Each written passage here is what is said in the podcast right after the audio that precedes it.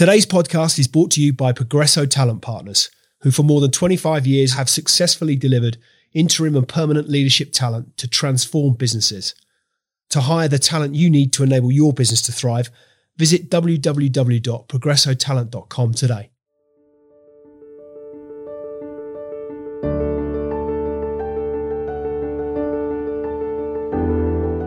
Elham Fardad is the CEO and founder of Migrant Leaders – the charity programme set up to help young migrants develop their talents, succeed in Britain, and achieve their career aspirations in large corporates.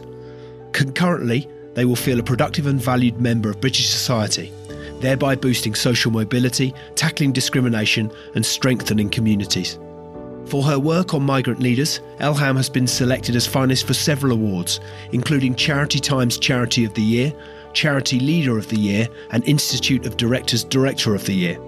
Her professional career spans 25 years in senior leadership roles in blue chip multinationals including GE, News Corp, and Ernst & Young. So what's the story behind the story? Without further ado, let's get into it. Elham, welcome to the Extrology podcast. It's great to have you as my guest here today. And uh, as is customary in conversations such as these on Extrology, we like to start with the early days. So I wonder if you might start by telling us for a bit of background where did you grow up and therefore what was childhood like for you? Thank you. Um, childhood for me was um, full of hopes, dreams, and imagination, to be honest. I was born in Iran, grew up there until the age, age of 13. And after that, due to the Iran Iraq war, the bombardments, and a lot of challenges, we moved to the UK. So I had my teenage years in the city of Birmingham in the West Midlands. And um, it was an interesting upbringing because when we came to the UK, it, it, was really a journey of discovery and excitement. Um, my British friends really helped me and supported me in my most difficult and challenging moments. But our family broke up and we faced a lot of uh, financial, visa, and other challenges. So by the time I was 18, I had uh, very little going for me apart from my academic ability. I mean, that's a that's a huge challenge. A thing that always strikes me that anybody who's been through you know, moving moving from as a teenager, moving schools is a challenge. Moving from one city to a new city is a challenge. Moving from a city to the countryside is a challenge. You, you, moving from country to country, I've not been through that. I, I, how must that have felt? What was that like? What was that experience like for you? Certainly, it was different. And um, as a 13 year old Iranian female, I felt the change, but what I recall is predominantly feeling of excitement, of possibilities, of hope, particularly because in this country, by then, there were key female leaders who I really found I could aspire towards. Particularly today, I'd want to mention the Queen and how exemplary she has been in terms of her service to the country and her work ethic. And even now and in the future, uh, I will draw from my knowledge of her and and her service to the country. Uh, and I'd like to em- emulate that in all of us. So it was really a move to a country which was very different to where I came from. And I learned a lot. Uh, I went to three different state schools in three years in Birmingham. So that change was challenging, but also gave me some experiences and skills that I may not have otherwise gained. I mean, I could draw all sorts of assumptions around resilience and all those sorts of things. But did, what do you think that that early experience equipped you with? Um, I'll give you some examples. You know, when I think about how I spent after university 25 years as a finance director in GE, News Corp, and EY. In EY, for example, in um, finance advisory, uh, we had to form new teams the time big teams project teams client work meeting clients colleagues onboard new talent. Um, you have to constantly um, meet new people and find things in common and collaborate. Changing three schools in three years and into pretty tough status schools really showed me that there's a lot to be gained by finding things in common rather than seeing uh, differences. So I learned to celebrate our differences and our unique capabilities. Was arriving in the UK what you imagined it was going to be? In some ways, yes. In other ways, no. I found the British culture very predominantly welcoming. Yes, there were always one or two people who uh, were racist and fearful of anyone remotely new. Mm. But I tended to ignore those. I focused on the 90% who really supported me and were friendly. How was it different? I think there were some cultural differences. But I remember when we landed in the UK, my father told me this is a land of opportunity and information, things that you didn't have before, particularly as a female. So pay attention, keep the good stuff in our culture, and learn the good stuff from their culture. So that is to this day a formula that I follow. Anyone I come across who's different to me, I try and transfer my knowledge and good things I know, and I try and learn from them the good things they know. And um, to this day, to be honest, that seems to have worked constructively. So, so what, what were your interests as a, as a child, as a teenager? What, what sort of things were you into? Well, I liked maths and science, really liked maths and science. And I loved reading. I devoured books. And that was one of the challenges because, you know, this is in 1986 when we came to the UK. There was nothing digital uh, and hardly any free content. So my biggest problem was running out of books to read and not being able to afford to purchase books. I devoured libraries. That's all I remember. Mm. You know, I remember going to the local Selly Oak library and the lady telling me, look, you've read everything appropriate for your age and some things that are perhaps not so appropriate for your age. Uh, I did the same with my parents' bookshelf in Iran, uh, reading um, all sorts of publications and uh, books and uh, things that were written for adults. But I learned a lot. I loved it. So reading, reading, reading, and doing maths and science. That became a little bit of um, a way of making friends as well, because the schools I went to, the level of STEM subjects and maths, um, literacy, numeracy were very low in the schools I went to.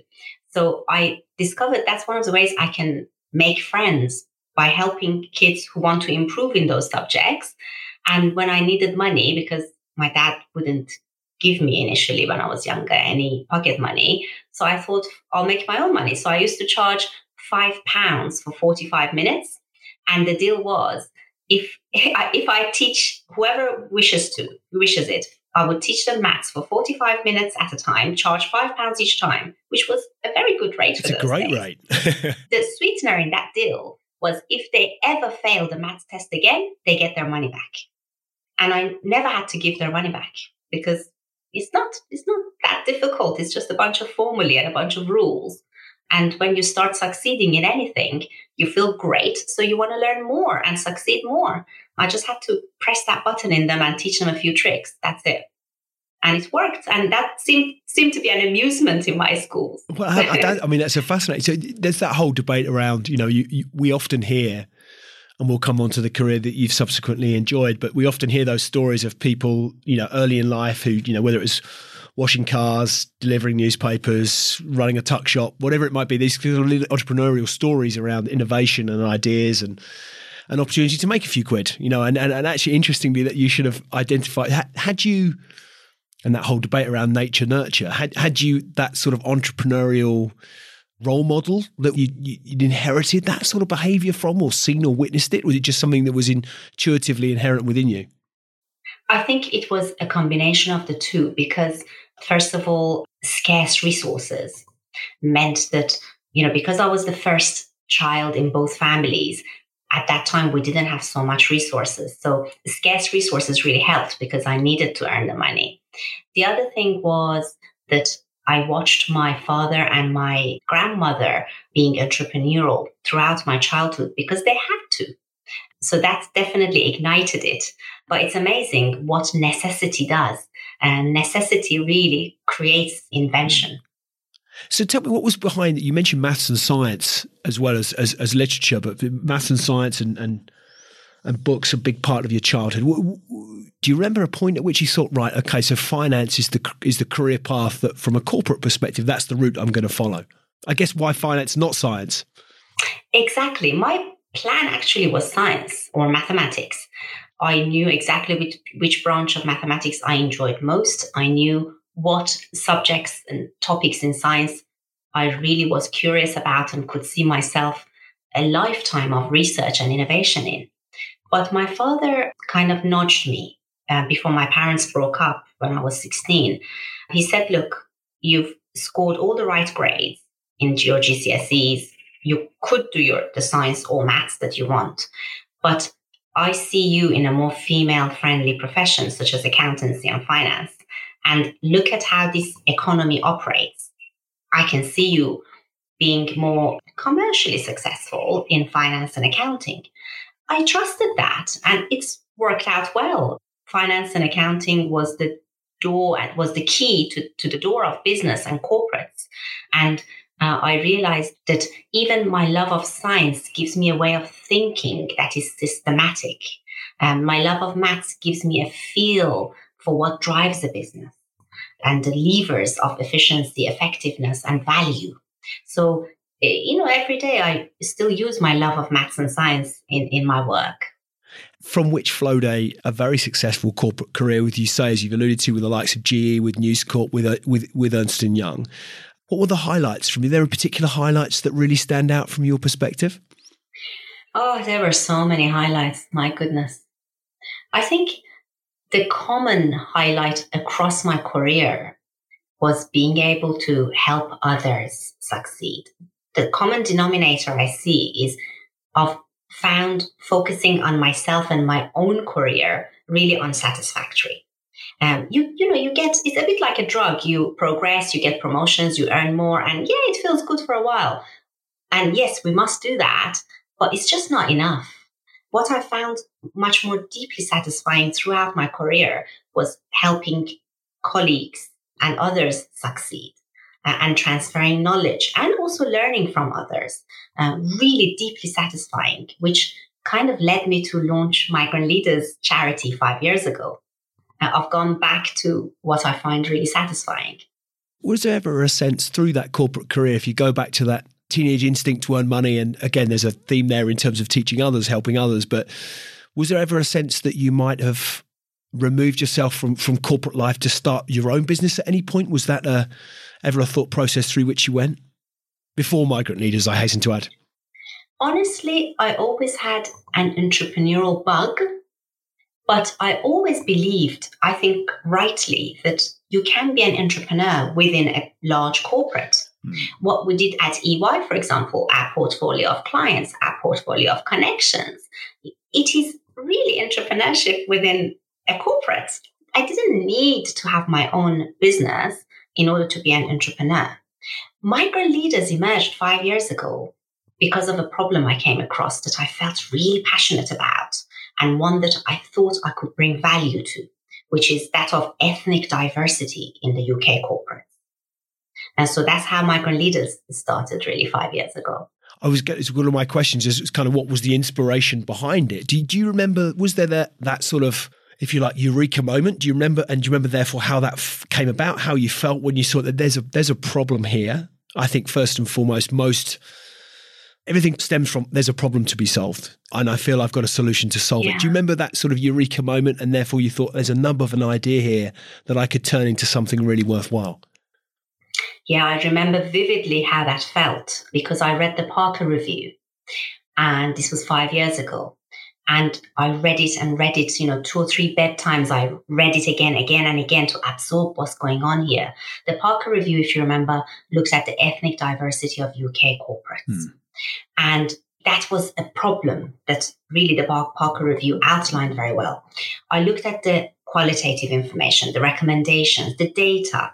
I put the data in a spreadsheet and tried to cut the data in different ways, not just ethnic minorities, but also by social mobility, by number of migrants who make director in FTSE 100 and FTSE 250 companies. So I came across a problem and it became a bit like a maths or science problem. I tried to understand it more, understand it more. And there was a eureka moment when I realized, oh my goodness, this lack of ethnic diversity in UK corporates and the complexity of the problem and the root causes of the problem mean that we're never going to get there if we carry on the way we are. So I felt this strong urge to do something about it. And I thought, okay, how would the 16 year old, 17 year old Elham, what, what did she need as a young migrant in Birmingham? And the high level design of the program really emerged from that. I didn't actually plan to launch a charity, but as luck would have it, I was looking at the Parker Review, thinking, thinking, thinking, analyzing. And then we went on holiday to China as a family for two weeks. And I had jet lag for the first time. Sometimes luck works in mysterious ways. For the first time ever, I had jet lag. I, we would sleep at midnight. I would wake up at 4 a.m. every day, just looking in our hotel room ceiling, thinking, God, I've got to keep quiet for five hours until 9 a.m. so I don't wake the family up.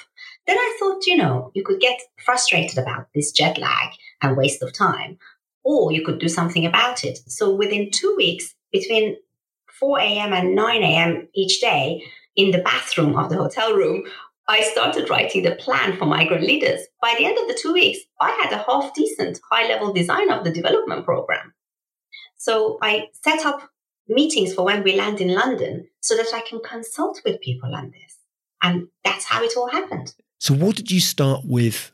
Did you start with this, right? Here's a vision of what I want to achieve. Did you start there? Or then did you start think, right, I need to design a program to deliver this, to resolve it? Oh, oh, this looks like, oh, this looks like an organization. And now maybe it's a charity.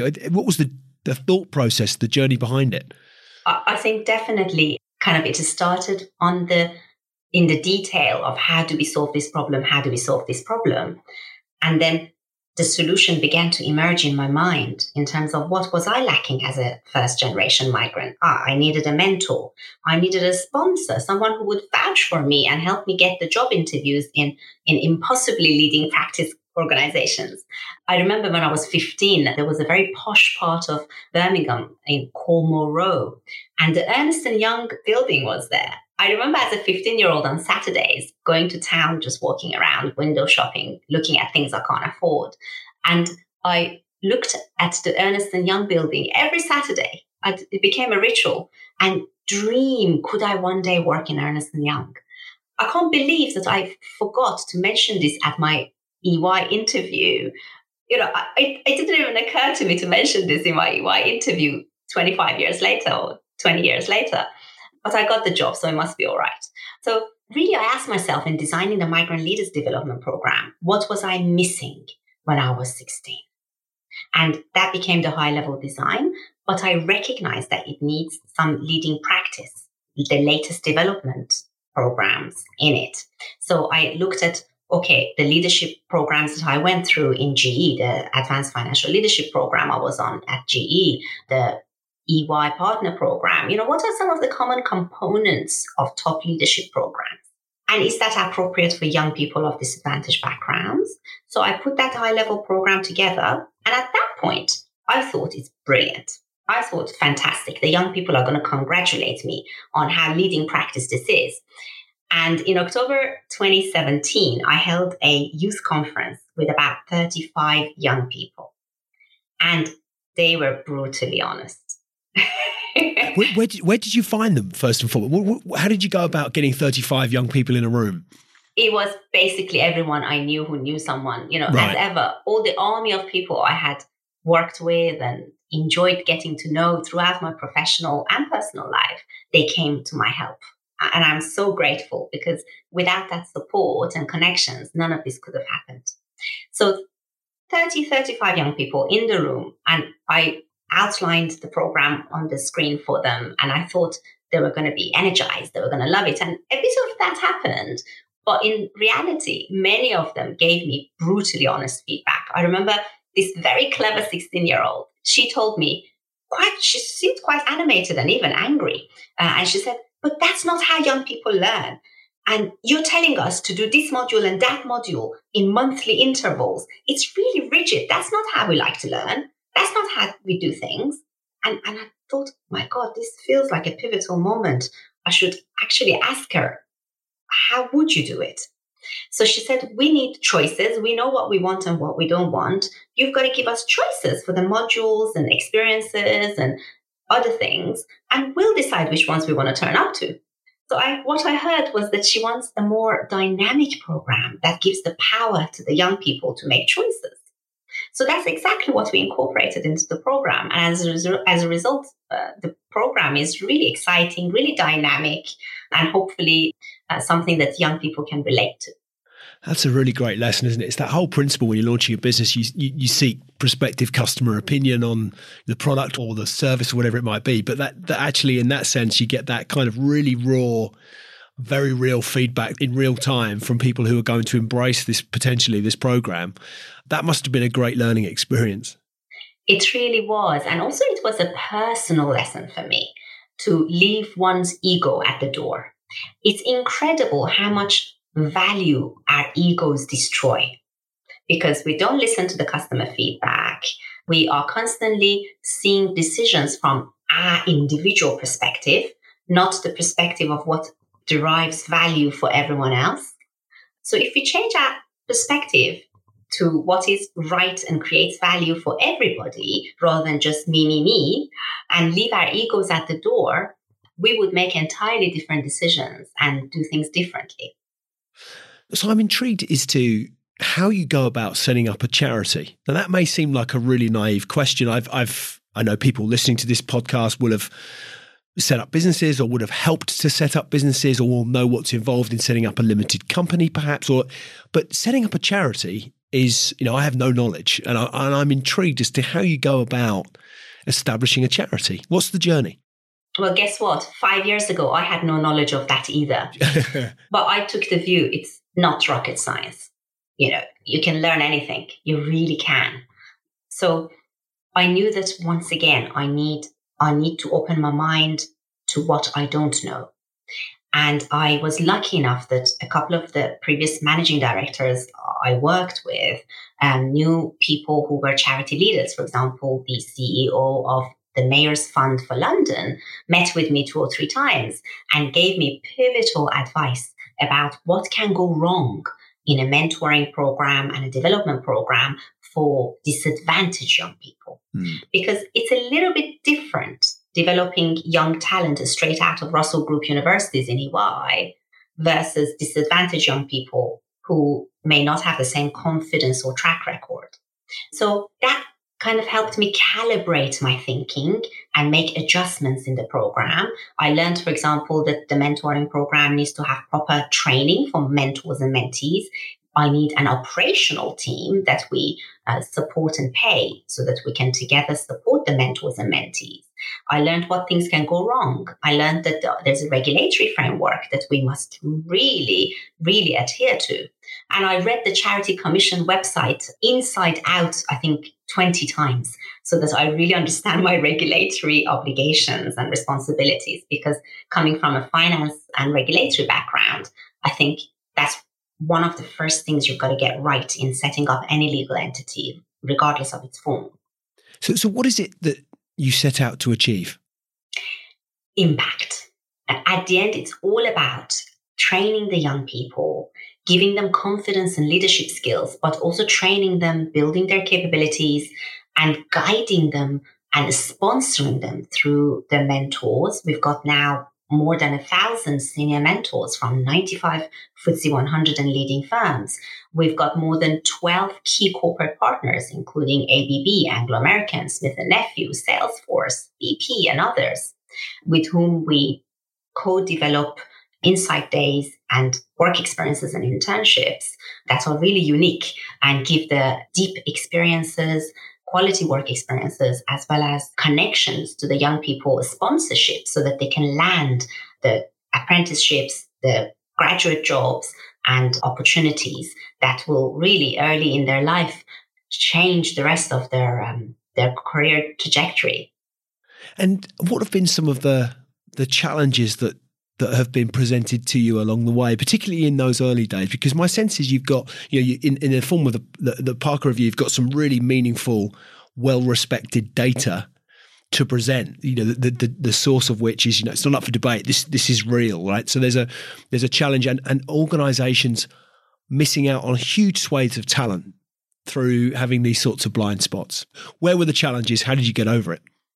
I think early on, the organization's track record and capability was going to be the first hurdle. But as far as possible, you know, none of us have um, hindsight, but again, talking to good advisors, I realized that the organization's quality of work, track record, and capability are the things that I've got to build first.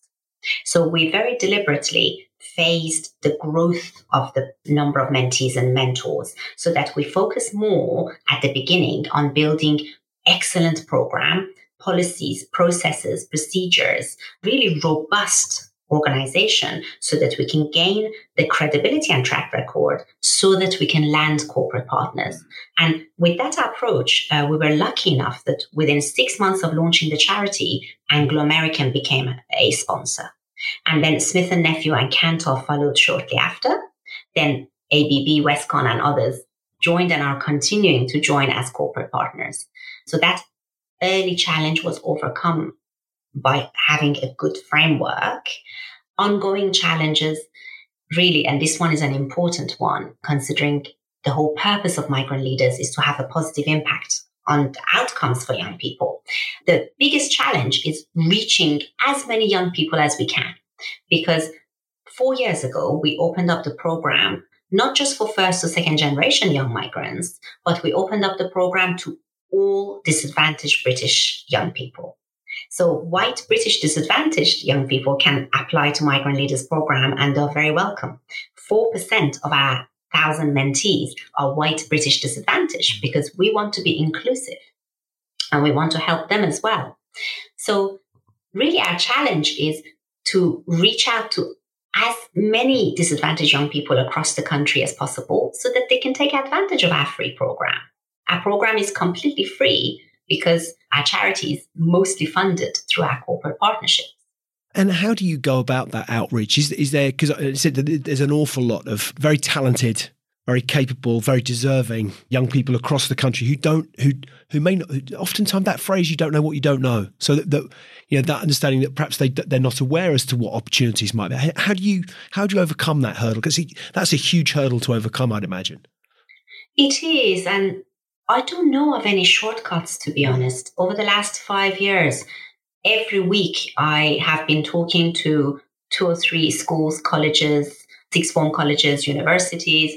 I individually write to young people um, so that they become talent ambassadors for migrant leaders.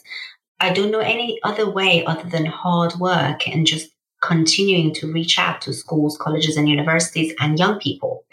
The advantage of that, even though it is hard work, the advantage of that for me, particularly as the charity CEO, is that I never lose touch with the communities. Mm. I'm constantly talking to the communities, hearing from the young people, in a way, talking to the customer every day. I mentor directly seven or eight of the migrant leaders mentees. I talk to many of them every day. And even though it takes plenty of my time and energy and care, it is well worth the effort. Hindsight's a wonderful thing. If you reflect back over the last five years, is there anything that you would have done differently? Of course. Maybe my own limitations in my mind have played a part here as well. I think anytime that I had opportunities to talk about migrant leaders to media, I always took the view that no, we're not quite there yet. We're not ready yet. We're not good enough yet. And apparently it's quite a typical ethnic minority approach that we've got to be absolutely excellent before I deserve to go on top of roofs and shout out about it. And I'm trying to push myself to overcome my own limitations and to say that actually, well done to you and well done to everybody who uh, contributes to migrant leaders. And um, well done to us. We deserve to shout out about migrant leaders and we must reach out as many disadvantaged young people as possible. So I try and use my sense of duty to the young people to overcome this hurdle I have in my own mind of feeling like, are we good enough to shout out? Uh, yes, we are. We are absolutely very much good enough to shout out, and and we have a duty to do it. So I try and mobilize myself through a sense of duty. What do you think are the three most important things that you've learnt in the last five years? through through migrant leaders? The most important things I've learned are probably from the young people. You know, when you spend 20, 25 years in the corporates and you get promotions, you're constantly given feedback, good or not so good, constructive, you begin to think, oh, you're doing well and you must be all right and even you're great. And that's a bit of an illusion because if you go and talk to other people in the communities, you realize what you don't know and you realize you've got a lot more to learn. So migrant leaders has really opened up my mind. What have I learned? I've learned that actually disadvantage and adversity to, could happen to any of us. I never ever now judge anybody for their lack of achievement or lack of progression or for their disadvantages. I realize that could happen to any of us. And that has really shifted some paradigms in my mind. The other thing I've learned is any one of us could achieve anything. A lot of success can happen in a short period of time when the right opportunities are given to you. So I've learned from the young people to become the 16 year old me again, where anything was possible. That excitement of youth has come back to me. And that's quite a privilege to, to feel young again. So I'm really grateful for that. Yeah, very energizing, I'd imagine, being around being around young people. Very energizing. They are. They are amazing. They are amazing. And I've also discovered what I really enjoy. I realized that yes, this was never about money, monetary success. For me, this was about creating value because I have found my corporate career equally exhilarating as I have found being in migrant leaders and creating value. So it was never about profit or money or a salary. It was always about creating value. And that has shown something about what I enjoy for my future decisions. How much of an advantage, that corporate career to which you refer, how much of an advantage do you think it has been that you having enjoyed the success that you'd enjoyed within great organizations that you you understood how they think, how they the challenges they're having to overcome, how the procedures, the controls, the systems, the processes that exist within those organizations, how things have to look, how they have to sound, how they have to be presented. That, having that 25 years of experience when it comes to them presenting a proposition that can truly solve some of the issues these organizations, how much of an advantage do you think that has been? For me, it has been pivotal. I would go as far as saying there was no way I could have made migrant leaders what it is without that type of corporate career. No way. The, the leading practice, the connections, the credibility, uh, the know how, all of it I have gained really from my corporate career. But I do recognize that there are different paths. There are some other charity leaders and charity workers who have gained their experience and insights from a different path. And that's all right. Uh, I can only describe how it's worked for me.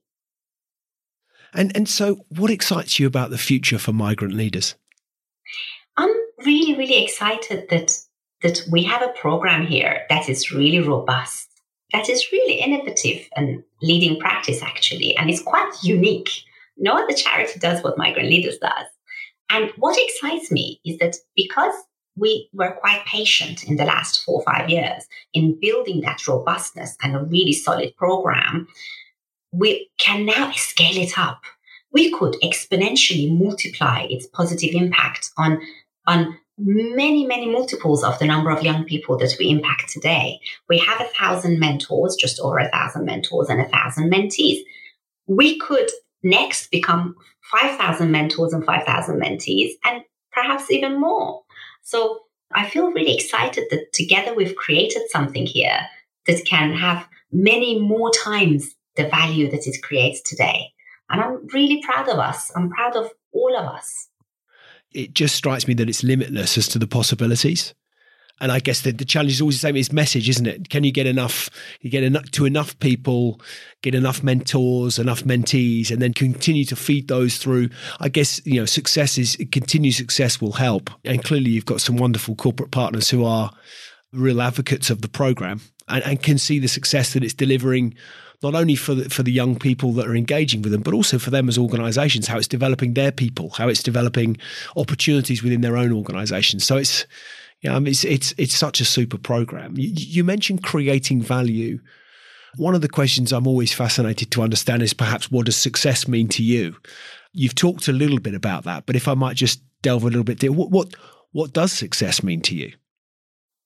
Well, I think what success means to me kind of solidified by the time I was age 10 because my father always shared his life story with me. He came from a village in Iran, in the county of Azerbaijan, which didn't have water or electricity, didn't have a school. He had to, as an eight year old, run to the next village every day in the freezing cold of Azerbaijan in, in Iran because the wolves would otherwise catch you if you don't run.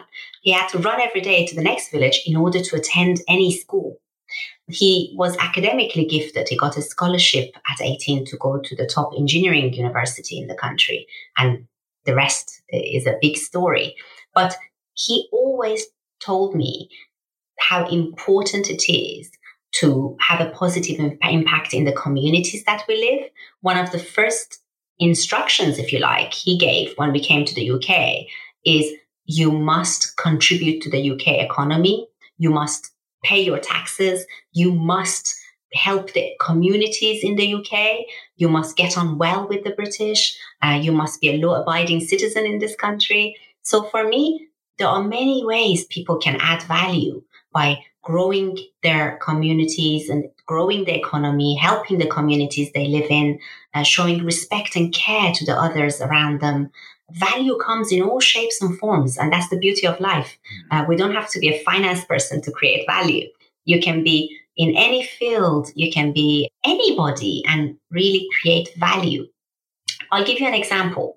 Seven, eight years ago, I was doing the London Night Walk, uh, which was for the homeless in London with an EY colleague. We had walked 25 kilometers throughout the night. And by 7 a.m., we were exhausted. So we were sitting in a cafe in London Bridge to have breakfast. A homeless person came to me and said, Thank you for doing the night walk for this homeless charity. And I told, I asked him, I said, Tell me your story. What's life been like for you? He said that he had been homeless for 30 years and that he has traveled on British Rail. He has traveled the whole country, seen all sorts of stuff. And he looked really happy about that. And he said, Do you know what? When I get a little bit sad or depressed, do you know what I do? I said, Please tell me. He took out of his pocket two metallic spoons and using these started singing. He, he created some music. He started singing and dancing. And he went, da and he looked so happy. Honestly, that was one of the pivotal moments of my life because I, in that moment, I realized the art of happiness. In that moment, he probably created more value for me than many other people had. He taught me a massive lesson. That's value creation, where you make someone's life better, happier, more successful. And he did that. So if he can do it, with his background, I think anyone can. It's interesting. I, inevitably, I'm always interested as to the question around who or what inspires you. But you know, you've talked about the inspiration that your your father had provided in terms of you know in terms of his upbringing and the stories that he'd shared with you. And you've talked about the inspiration from the homeless gentleman that you just. It can come in so many different ways and forms. I think that the world in which we find ourselves you know, we we put people who've achieved material success, and I'm not decrying the achievements of someone like a uh, Steve Jobs or an Elon Musk or whoever it might be of that magnitude. It, it takes an, an enormous amount of talent and capability and resource to be able to do what those guys have have done, or indeed, if we look at the way the Queen, we talked, we touched on the Queen. We're having this conversation today, um, the day after the Queen had passed away. You know, the inspiration that she's been able to provide for so many inspiration comes in many forms, but we tend to almost have this sort of celebrity view of inspiration. You know, we, we, that people have achieved what we perceive to be from a celebrity or something that has awarded them celebrity. Inspiration can come in so many forms. Who or what else perhaps inspires you? You know, earlier when I talked about leaving our egos at the door so that we can make the right decisions and really collaborate with people, In terms of who I learn from or who inspires me and motivates me, I've had to shift my mindset as well. Because if I ditch my prejudices, everyone has some biases, right? Some prejudices, some assumptions that we make in order in order to function in our own heads, right? Uh, that's human.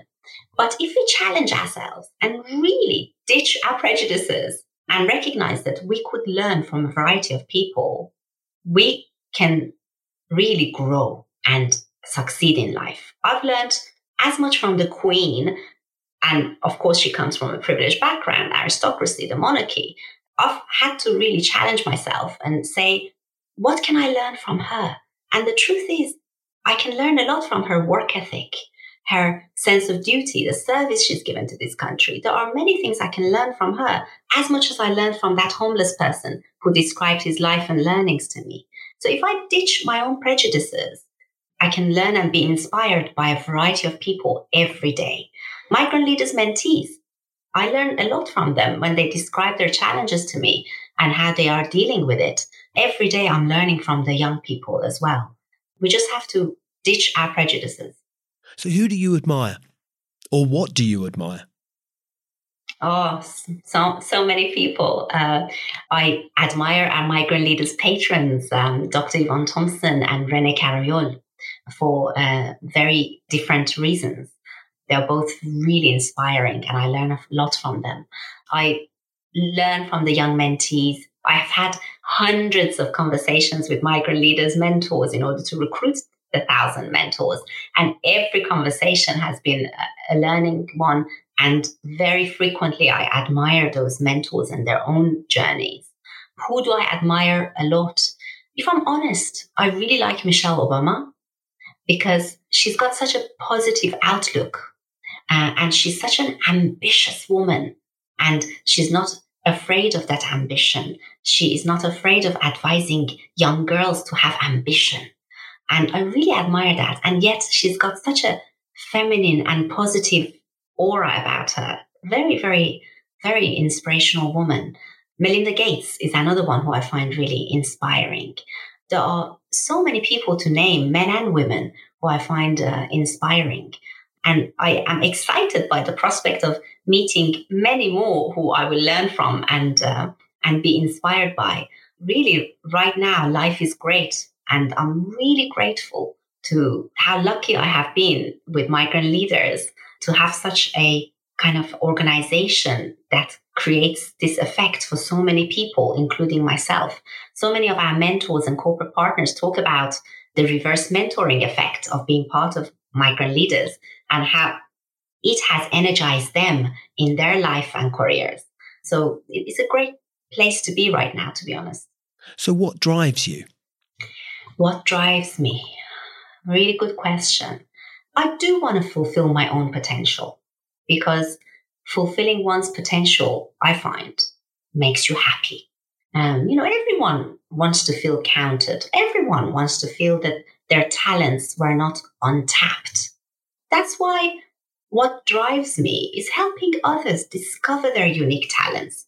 Every single human on this earth has some unique talents, things that are they're really good at. And I want to help others discover that.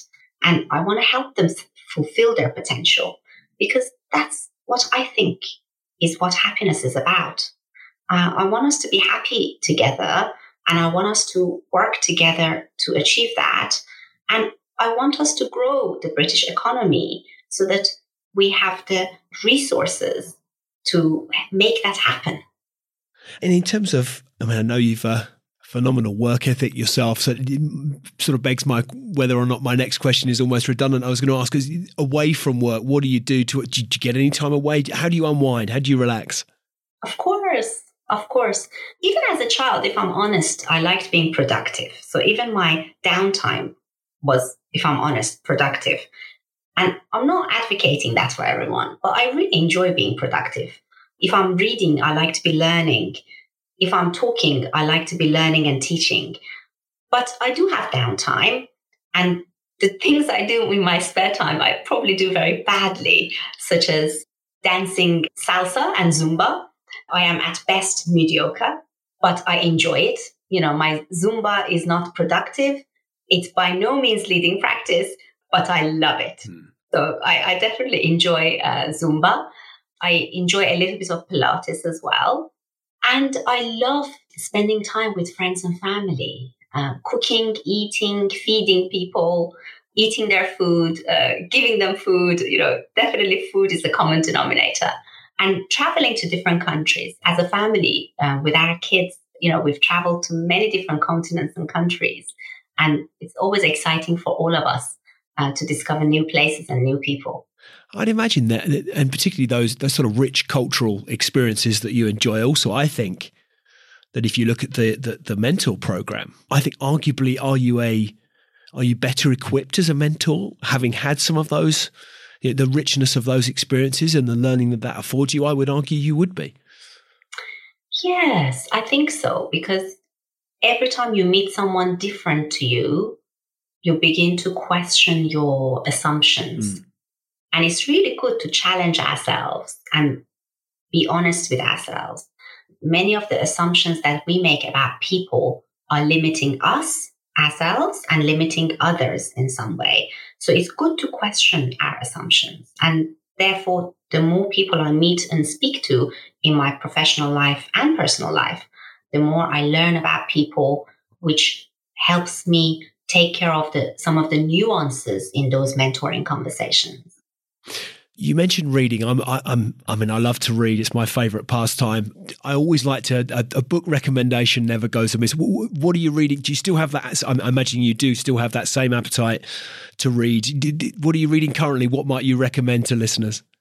Yeah, I have the appetite, but to be honest, I always I'm reading articles, books, and things, but at a much slower pace than when I was a kid because I now have my own kids to look after yeah. and a household to run. So, uh, in a dual career household. So, I'm always busy with things that I need to do, and I love that family life.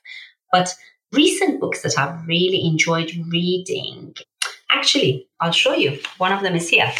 It's um, The Teenage Brain because I wanted to understand a little bit more about how to fine tune my parenting style.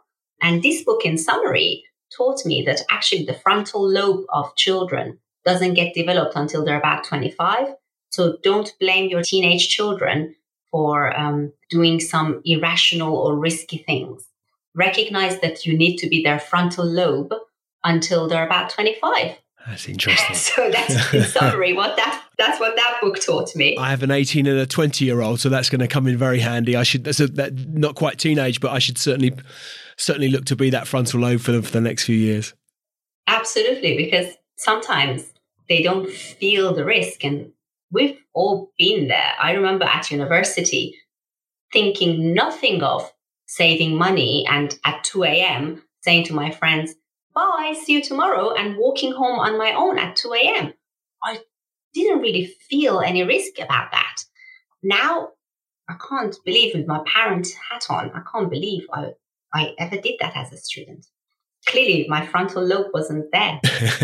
so, so looking back, what what advice might you give your 21 year old self?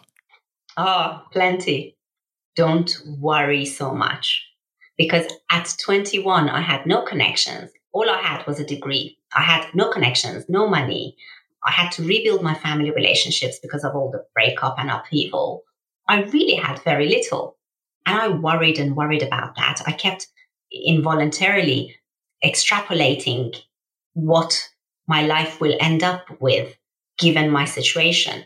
But particularly for analytical types, mathematical types, don't extrapolate too much. Don't calculate too much because your estimation of where your life is going to end up is actually very faulty. Your mathematical model in your head is really faulty because you don't know who you're going to meet. You don't know what opportunities will present themselves.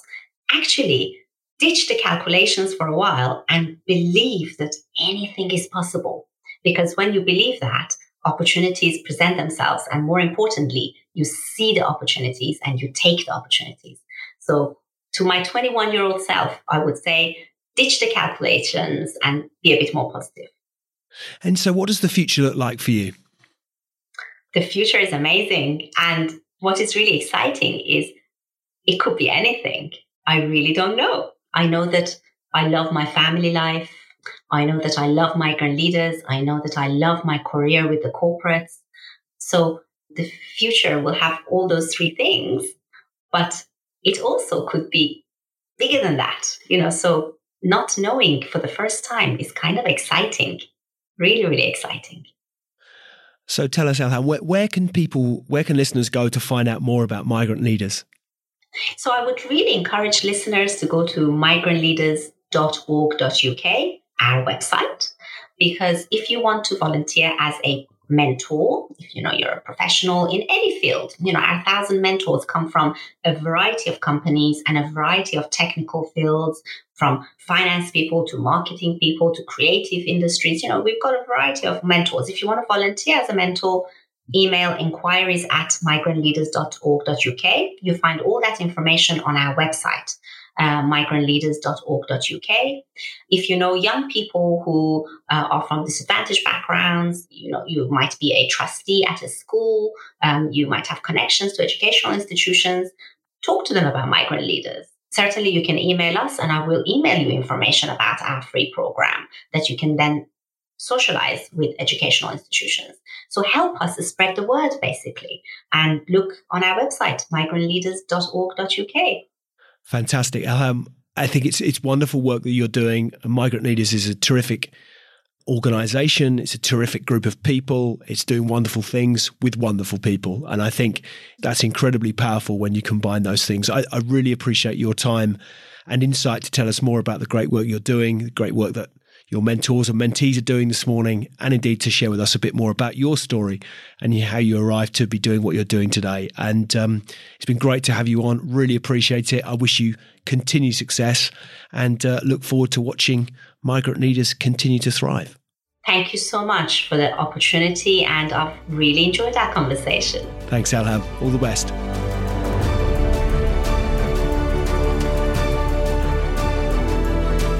Hi, ladies and gentlemen. Thank you for listening to today's Astrology podcast. I really appreciate your uh, audience and ears. Uh, if you've enjoyed it, then uh, why not hop onto iTunes and give us a review?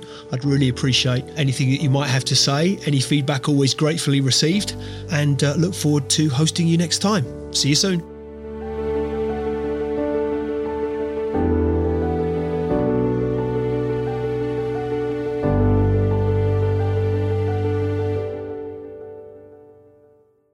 Just a reminder today's podcast is brought to you by Progresso Talent Partners. Visit www.progressotalent.com today for more information.